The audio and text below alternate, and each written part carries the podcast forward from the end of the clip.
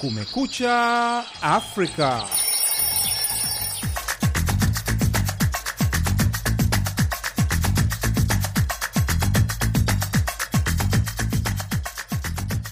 Jambo mpenzi msikilizaji, popote unapotusikiliza. Hii ni Kumekucha Afrika kutoka idhaa ya Kiswahili ya Sauti ya Amerika, Washington DC. Karibu katika matangazo ya leo Jumatano, tarehe 15 Februari mwaka wa 2023. Jina langu ni Patrick Ndwimana na mimi ni Idi Ligongo. Tunasikika kupitia redio zetu shirika kote Afrika Mashariki na Maziwa Makuu, ikiwemo Redio Kiss FM Mwanza, Plus 255 Global Radio Dar es Salaam, Redio Malaika Lubumbashi, Redio Soleil Butembo DRC, sasa Redio Bungoma, Sauti ya Mwananchi Nakuru na UBC Redio Uganda, kati ya nyingine. Tunapatikana vilevile kwenye mtandao wetu wa VOA Swahili.com.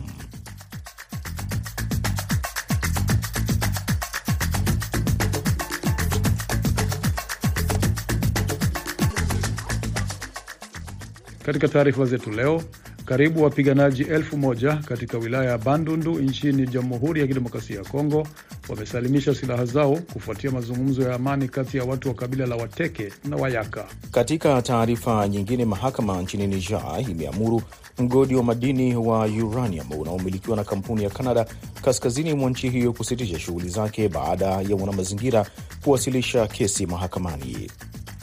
Ni baadhi ya vidokezo vya ripoti utakazosikia katika matangazo haya ya nusu saa, lakini kwanza anamkaribisha Idi Ligongo akusomea habari za dunia.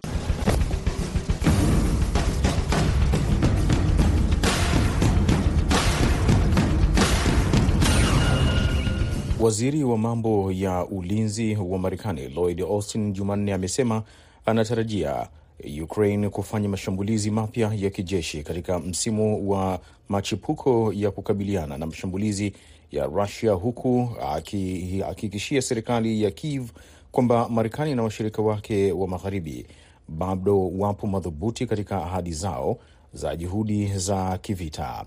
Akiwa katika mkutano wa NATO uliokutanisha mawaziri wa ulinzi kujadili utaratibu wa misaada ya kijeshi kwa Ukraine, amesema hayo Kremlin bado inadhani itapata ushindi kwa kudhani kuwa tutachoka. Silaha zaidi zinaendelea kutumwa siku kwa siku, lakini Kiev inatoa mwito kwa serikali za magharibi kutuma ndege zake za kisasa zaidi za kivita, kitu ambacho mataifa hayo yanaendelea kutafakari kufanya hivyo. Aliongeza kusema licha ya hayo hakukuwa na tangazo lolote kwa siku ya Jumanne. Maafisa wa serikali kuu ya Marekani wamewakamata wanaume wanne jimboni Florida wakihusishwa na mauaji ya Julai 2021 ya rais wa Haiti Jovenel Moise na kufanya idadi ya washukiwa kuwa kumi na moja ndani ya Marekani wanaoshutumiwa kupanga tukio hilo. Kufuatia ukamataji huo, baraza la mahakama ya Florida imerejesha hati ya mashitaka kwa watu wote kumi na mmoja sambamba na mashitaka mbalimbali yanayohusiana na mauaji ya Moise akiwa nyumbani kwake katika mji mkuu wa Haiti, Port-au-Prince hapo Julai 7, 2021. Mke wa rais huyo wa zamani alifyatuliwa risasi mara kadhaa, lakini alipona. Mackenzie Lapointe, mwanasheria wa mahakama ya wilaya ya kusini mwa Florida, alitangaza katika mkutano na wanahabari kwamba watuhumiwa wanne wamekamatwa Jumanne na walitambulishwa kwa majina yao ambao ni Arcangel Pratel Ortiz, raia wa Colombia na mkazi wa kudumu wa Marekani, Antonia Itriago, mfanyabiashara wa Colombia na mkazi wa kudumu wa Marekani, Walter Vaintemila, raia wa Marekani anayetokea Ecuador na kuishi Florida, na Frederick Bergerman, raia wa Marekani. Mahakama nchini Niger imeamuru mgodi wa madini ya uranium unaomilikiwa na kampuni ya Canada kaskazini mwa nchi hiyo kusitisha shughuli zake baada ya wanamazingira kuwasilisha kesi mahakamani. Chanzo cha mahakama kimeliambia shirika la habari la AFP Jumanne. Patrick Nduwimana ana ripoti kamili. Mahakama mjini Agadez katika uamuzi iliyoutoa Jumatatu iliamuru kusitishwa kwa shughuli za uchimbaji madini za kampuni ya Somida ambayo kwa kiasi kikubwa inamilikiwa na kampuni ya Canada ya Global Atomic ambayo kiishara ilianza uchimbaji wa madini katika eneo lililo karibu mwezi Novemba mwaka jana. Muungano wa mashirika ya kiraia mwezi Januari mwaka huu uliomba mahakama kuruhusu kuendeshwa tafiti mpya kuhusu athari za mazingira, ukidai kuwa tafiti za awali hazikuwa sahihi na zilifanywa bila kushauriana vya kutosha na wakazi. Niger ni moja ya vyanzo vikuu vya uranium duniani, madini ambayo yanatafutwa na mataifa duniani kote kama chanzo cha nishati ya nyuklia ambayo inaweza kupunguza kutegemea nishati ya mafuta. Lakini hofu ya usalama na wasiwasi wa kimazingira juu ya utupaji wa taka zenye sumu ya nyuklia bado zipo, ikimaanisha kwamba nchi hiyo maskini ya Sahel isiyo na bahari bado haijanufaika vya kutosha na uchimbaji wa madini hayo. Global Atomic inamiliki asilimia 80 ya mtaji katika kampuni ya Somida huku serikali ya Niger ikimiliki asilimia 20. Unaendelea kusikiliza habari hizi za dunia kutoka idhaa ya Kiswahili ya Sauti ya Amerika. Rais wa China Xi Jinping Jumanne ametoa mwito wa kufanyika utatuzi wa mapema na sahihi kuhusu suala la nyuklia ya Iran, huku akielezea kuunga mkono jamhuri hiyo ya Kiislamu katika kusimamia haki na maslahi yake, kwa mujibu wa chombo cha habari cha China. China itaendelea kushiriki kwa kujenga mazungumzo ya kuanzisha makubaliano ya kutekeleza makubaliano ya nyuklia ya Iran, Rais Xi alimwambia rais wa Iran Ibrahim Raisi katika mazungumzo yao mjini Beijing. Makubaliano ya nyuklia ya mwaka 2015 yanadhibiti mpango wa uzalishaji wa uranium wa Iran kuwa vigumu kutengeneza silaha za nyuklia kwa kubadilishana kwa kuondolewa vikwazo vya kimataifa. Iran imesema imekuwa ikiendeleza zaidi nguvu za nyuklia kwa njia ya amani, lakini 2018 aliyekuwa rais wa Marekani Donald Trump aliachana na makubaliano hayo kwa kusema imefanya mengi kuzuia shughuli za Iran za nyuklia na kuiwekea vikwazo. Na serikali ya Marekani Jumanne imesema kwamba mpaka sasa haina uthibitisho kwamba vyombo vinne vilivyotunguliwa angani wiki iliyopita katika anga la Amerika Kaskazini vilikuwa na uhusiano na China ama programu yoyote ya ujasusi ya taifa la nje. Wapelelezi wa Marekani mpaka sasa hawajaona ishara yoyote ama kitu chochote kinachoonyesha mahususi wazo kwamba vyombo hivyo vitatu vilikuwa ni sehemu ya ujasusi wa China ama juhudi zozote za ujasusi, alisema msemaji wa Baraza la Usalama wa Taifa la Marekani John Kirby. China imeendelea kudai kwamba puto lilikosea njia, lilikuwa likikusanya taarifa za hali ya hewa na kusukumwa na upepo mpaka kuvuka Marekani kimakosa, lakini maafisa wa Marekani wanasema wamepata vipande vyake na kuhitimisha kwamba ilikuwa katika uchunguzi wa hali ya juu katika kambi za jeshi la Marekani.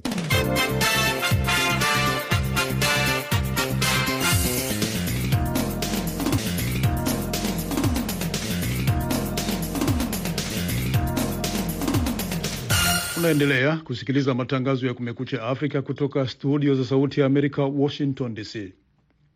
Karibu wapiganaji elfu moja katika wilaya ya Bandundu nchini Jamhuri ya Kidemokrasia ya Kongo wamesalimisha silaha zao kufuatia mazungumzo ya amani kati ya watu wa kabila la Wateke na Wayaka.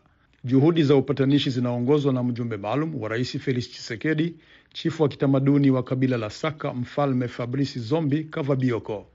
Amesema ana matumaini watafanikiwa na utaratibu wa kitamaduni waliotumia ili kujaribu kuleta amani katika maeneo yote ya Kongo. Abdu Shakur Abud amezungumza na Mfalme Kavabioko na kutuandalia ripoti ifuatayo. Akizungumzia kutoka mjini Kinshasa ambako wamekamilisha mkutano wa upatanishi, Mfalme Zombi Kavabioko amesema ugomvi kati ya watu wa kabila hizo mbili, sawa na maeneo mengi ya Kongo, ni kuhusiana na swala la ardhi. Anasema katika wilaya ya Bandundu wazawa wa eneo hilo Wateke huajirisha mashamba yao kwa wakulima wa kabila la Wayaka na kuwatoza ushuru wa gunia moja la mazao wanaolima ikiwa ni mahindi au zao lolote lile. Bateke balipandisha hiyo eh, ma, ma redevance kutimie kufatana na yenye balikuwa kulipa mbele mbele, lakini balikuwa kulipa shaki moja ya maisi wala ya kitu gani unakamata una hapo sasa, bamwamii bamwamii ya bateke beko balipandisha makucha tano. Hasa bayaka balikatara kuilipa pale, banakatara kuilipa, banaanza kupigana na banani na benye inji na benye bilongo zenye ina- inaleta shida nabo na between eh, entre deux peuples. Sasa baada ya Wayaka kukataa kulipa ushuru huo mpya wa magunia matano, mapigano yalianza tangu mwezi Juni mwaka jana na kusababisha vifo vya karibu watu mia mbili hadi hii leo, kulingana na maafisa wa usalama. Mfalme Zombi ambaye anafahamika kama mchezaji mieleka na kuheshimiwa na Wakongo wengi, anasema kwa miezi minne sasa amekuwa katika tarafa ya Kwamuth kujaribu kupatanisha watu hawa wawili, na tayari usalama umerudi kwa asilimia 75 katika vijiji vingi, na anaamini ataweza kufanikiwa. Ndio, ndio, kwa sababu niko niko mwamini, niko mwamini, niko na hiyo pouvoir ni Mungu ananipatia, na vile niko beni pare Rais Kisekedi. Rais Kisekedi alinipatia na pouvoir zote ya mimi nifanye hiyo, na lakini mi naanza kuifanya vizuri, kwa sababu amani inaanza kurudia. Wale wote wenye walikimbia wanaanza kurudia, na wale wenye walikamata silaha wanaanza kunipatia baki masilaha zazo zote wenye walinyang'anya kwa wajeshi ya serikali. Mbali na kupatanisha watu wa kabila hizi mbili, kunahitajika msaada mkubwa wa ujenzi wa maendeleo kuweza kudumisha amani. Kardinali Fridolin Ambongo wa kanisa la Katoliki aliyetembelea eneo hilo mwezi Oktoba kutathmini hali ya mambo, alisema ugomvi ni mkubwa kuliko swala la ardhi na unahitaji suluhisho la haraka na la maendeleo, la sivyo ugomvi unaweza kuenea na kufika hadi mji mkuu wa Kinshasa.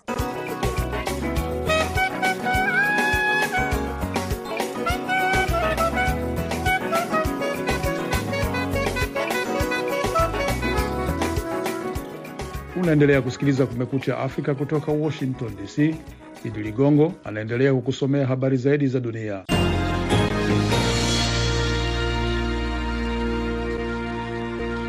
Unaendelea kusikiliza Kumekucha Afrika ya idhaa ya Kiswahili ya Sauti ya Amerika, na inaendelea kukusomea habari zaidi za dunia. Gavana wa zamani wa South Carolina Nikki Haley Jumanne amesema kwamba atagombania uteuzi wa mgombea urais wa Marekani kwa chama cha Republican na itakuwa dhidi ya bosi wake wa zamani Rais Donald Trump ambaye alimteua kuwa balozi wa Marekani katika Umoja wa Mataifa.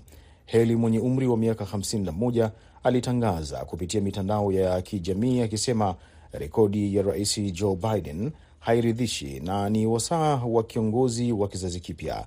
Katika video hiyo ya zaidi ya dakika tatu haikumtaja kabisa rais mstaafu Trump ambaye mwezi Novemba alitangaza kuwa pia atawania uteuzi wa chama cha Republican kugombea tena uraisi ambao alishindwa na rais Joe Biden katika uchaguzi wa mwaka 2020. Katika video hiyo ameelezea miaka ya mwanzo akiwa South Carolina kama binti wa muhamiaji Muhindi ambaye alifanikiwa kuwa gavana kuanzia 2011 na 2017 ambapo alikamilisha muda wake na kupewa wadhifa wa ubalozi wa Umoja wa Mataifa mwaka 2017 mpaka 2018. Na wakati Ethiopia wakiachana na kipindi cha miaka miwili ya mgogoro, utafiti mpya wa Gallup unatoa picha kamili ya namna watu wanavyotaabika kiuchumi na msongo wa mawazo. Utafiti umefanyika mwishoni mwa mwaka 2022 na kutoa viwango vikubwa vya asilimia 65 ya Waethiopia kwamba wanataabika na kuhimili kupata chakula, ambapo bei za vyakula imepanda kwa asilimia 43 mwaka 2022 ukilinganisha na 2021 huku bidhaa nyingine zikipanda kwa zaidi ya asilimia 80. Watafiti hawakufanikiwa kuingia nchini humo kwa mwaka 2021 na kuona mabadiliko makubwa waliporejea mwaka uliofuata. Zak Bicos, mkuu wa mkurugenzi ambaye wa kanda ya taasisi hiyo ya Gallup kwa Afrika, amesema timu yao iliwafanyia mahojiano takriban watu elfu moja lakini hawakufanikiwa kusafiri maeneo ya mgogoro kama vile mkoa wa kaskazini wa Tigrei.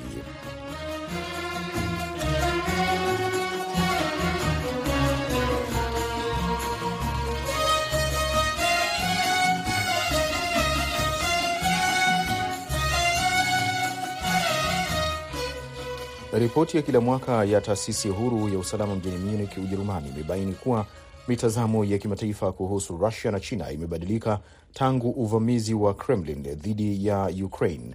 ukiwemo mtazamo wa bara la Afrika.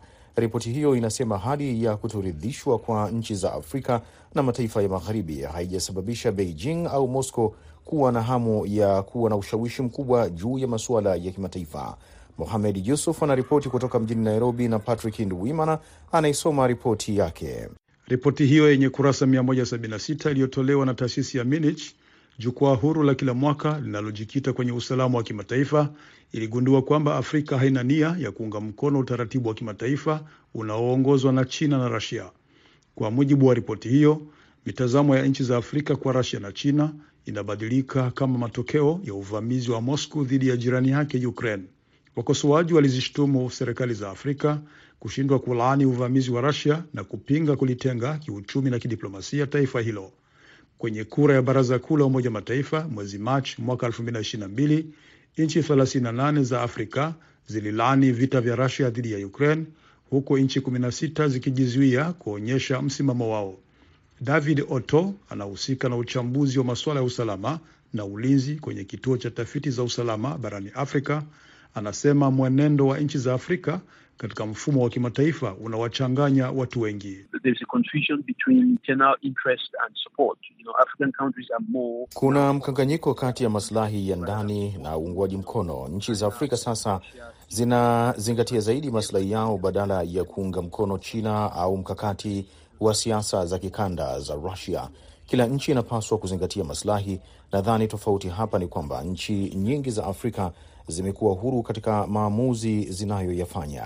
Ingawa China na Russia zinaweza kupata uungwaji mkono kwa utawala wao katika nyanja za usalama na uchumi duniani, nchi nyingi hazitaki ulimwengu unaoongozwa na watawala wa kimabavu, kulingana na watafiti walioandika ripoti hiyo. Wanasema Afrika hairidhishwi na mfumo wa kimataifa unaoongozwa na nchi za Magharibi, na pia inapinga Russia na China kupata ushawishi mkubwa katika mfumo wa kimataifa. Paul Nantulia ni mtaalamu katika uhusiano kati ya China na Afrika.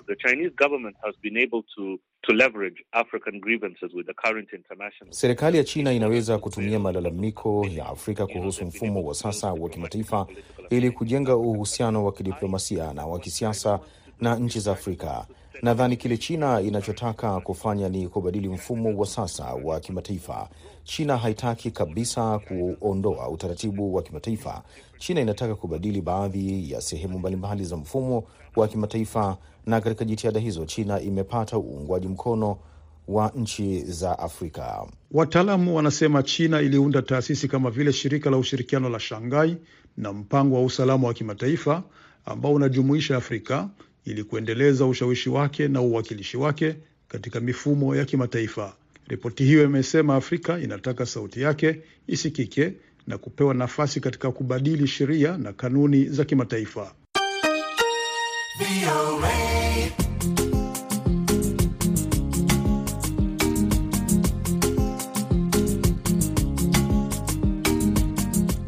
Usikose kusikiliza VOA Express ya idhaa ya Kiswahili ya Sauti ya Amerika. Ni saa kumi na nusu jioni kwa saa za Afrika Mashariki, sawa na saa tisa na nusu alasiri kule Afrika ya Kati. Kwenye swali la leo tumekuuliza, utafiti unaonyesha asilimia 38 ya wanandoa hawalali chumba kimoja. Nini maoni yako? Yote hayo unayapata kupitia VOA Africa.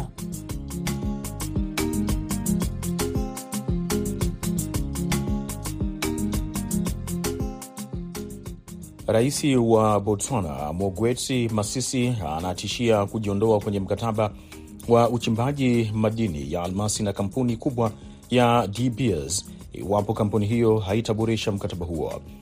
Chini ya mkataba wa sasa ambao unamalizika mwezi Juni, Botswana, mzalishaji mkubwa wa almasi barani Afrika, ina haki ya kununua hadi asilimia 25 ya almasi inayochimbwa. Wachambuzi wanasema Botswana iko katika nafasi nzuri ya kushinikiza makubaliano ya kugawana nusu kwa nusu.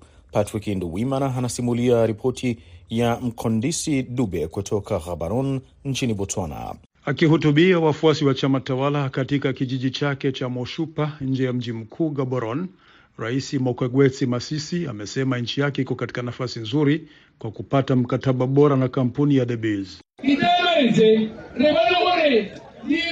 Sasa tunajua jinsi sekta ya almasi inavyofanya kazi. Tulikuwa tunapata asilimia kumi ya hisa, lakini sasa chini ya uongozi wangu tunapata asilimia 25. Botswana kwa sasa inapata takriban dola bilioni nne na nusu kwa mwaka katika mauzo, kodi na ushirika kutokana na mkataba wake na kampuni ya De Beers. Masisi anasema ikiwa mazungumzo na kampuni hiyo ya alimasi ya Afrika Kusini yatavunjika, basi Botswana iko tayari kujiondoa katika makubaliano hayo ya muda mrefu.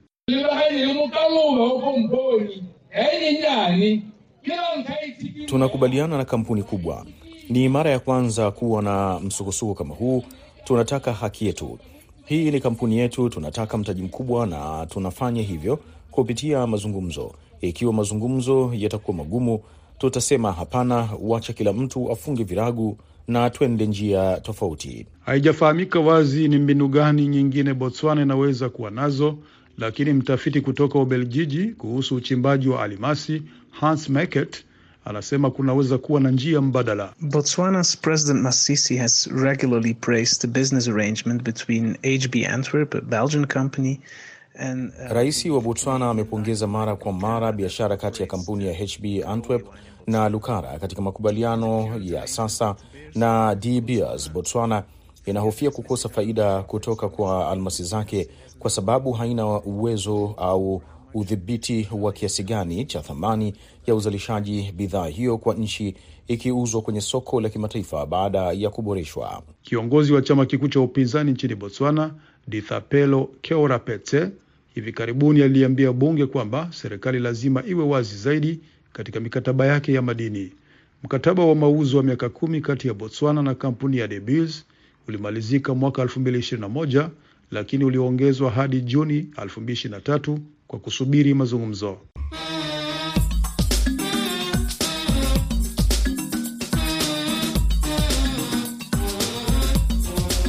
Idhaa ya Kiswahili ya Sauti ya Amerika sasa inakuletea Jukwaa la Vijana.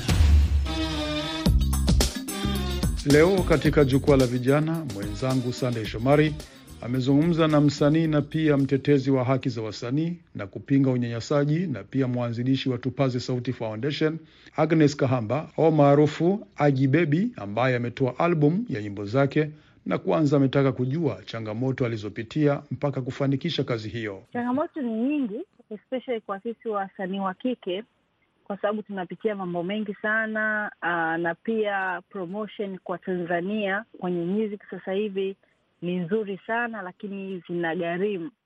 Kwa hiyo ili kufikia mashabiki zangu, niko sasa hivi Agibebi, niko chini ya management ambayo inasimamia kazi zangu na inasambaza kazi zangu kuhakikisha zinafika kila sehemu Tanzania na nje ya Tanzania.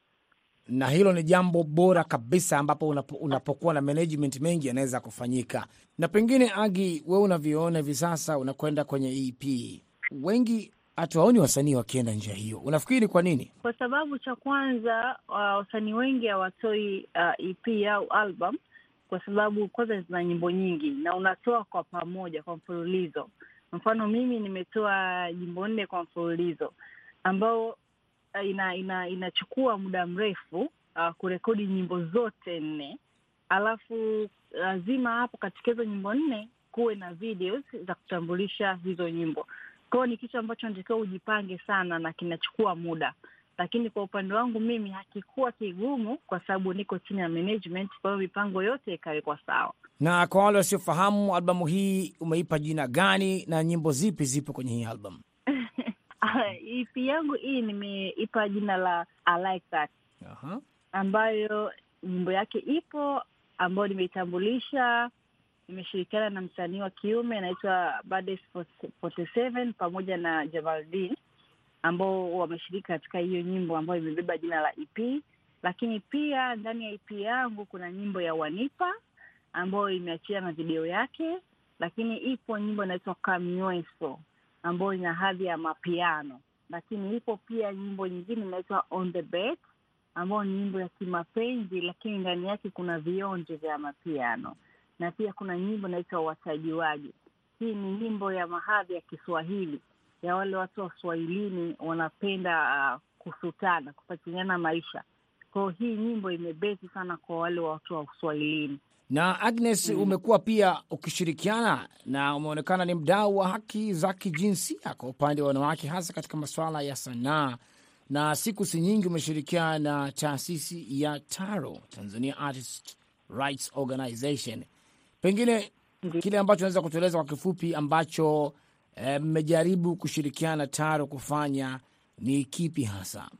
Uh, mimi kwanza nikiwa kama mdau wa, wa kutetea haki za ya jamii nzima. Kwao, nilipa nilipewa uh, kipaumbele cha kuweza kushiriki katika round table au majadiliano ya kuweza kuboresha haki za wasanii, maanake wasanii wengi sana hawafahamu haki zao.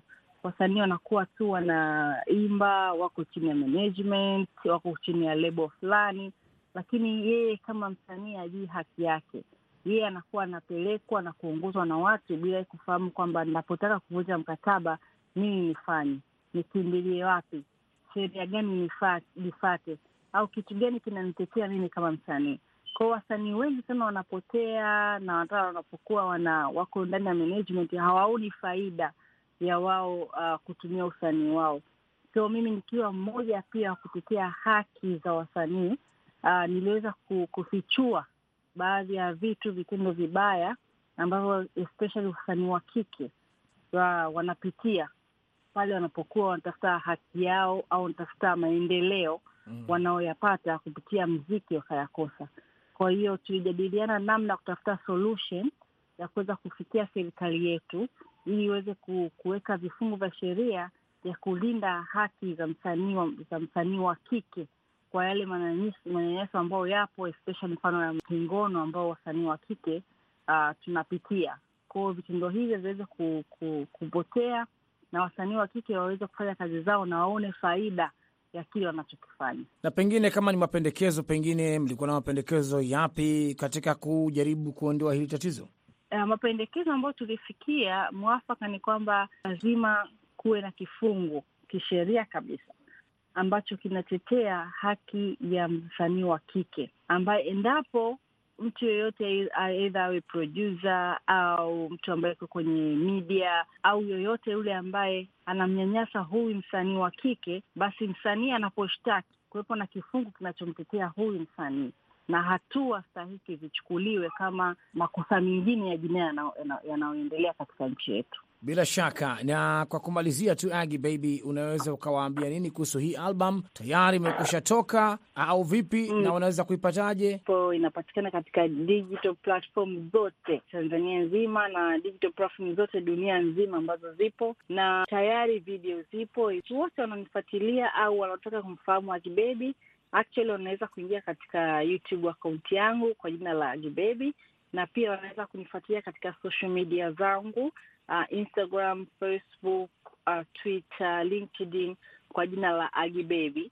Kote huko watanipata na vilevile wataweza kujua uh, albamu yangu nyingine inayokuja na kazi zangu zote, harakati zote anazozifanya Agi wataweza kuzifahamu kupitia mitandao yangu ya kijamii.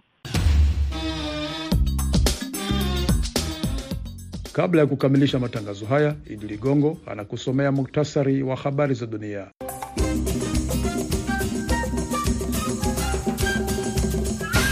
Waziri wa ulinzi wa Marekani Lloyd Austin Jumanne amesema anatarajia Ukraine kufanya mashambulizi mapya ya kijeshi katika msimu wa machipuko ya kukabiliana na mashambulizi ya Rusia, huku akihakikishia serikali ya Kiev kwamba Marekani na washirika wake wa magharibi bado wapo madhubuti katika ahadi zao za juhudi za kivita. Maafisa wa serikali kuu ya Marekani wamewakamata wanaume wanne jimboni Florida wakihusishwa na mauaji ya Julai 2020 ya rais wa Haiti Jovenel Moise na kufanya idadi ya washukiwa kuwa kumi na mmoja ndani ya Marekani wanaoshutumiwa kupanga kufanya tukio hilo. Rais wa China Xi Jinping Jumanne ametoa mwito wa kufanyika utatuzi wa mapema na sahihi kuhusu suala la nyuklia ya Iran huku akielezea kuunga mkono jamhuri hiyo ya Kiislamu katika kusimamia haki na maslahi yake, kwa mujibu wa chombo cha habari cha China. Matangazo ya alfajiri kutoka idhaa ya Kiswahili ya Sauti ya Amerika yanakamilisha muda wake kwa leo. Kwa niaba ya wote walioshiriki kufanikisha matangazo haya, msimamizi alikuwa BMJ Moridhi, mwelekezi wetu Jumbe Hamza. Naitwa Patrick Nduimana, hewani nimeshirikiana na Idi Ligongo. Kwa pamoja tuna wageni tukiwatakia asubuhi njema.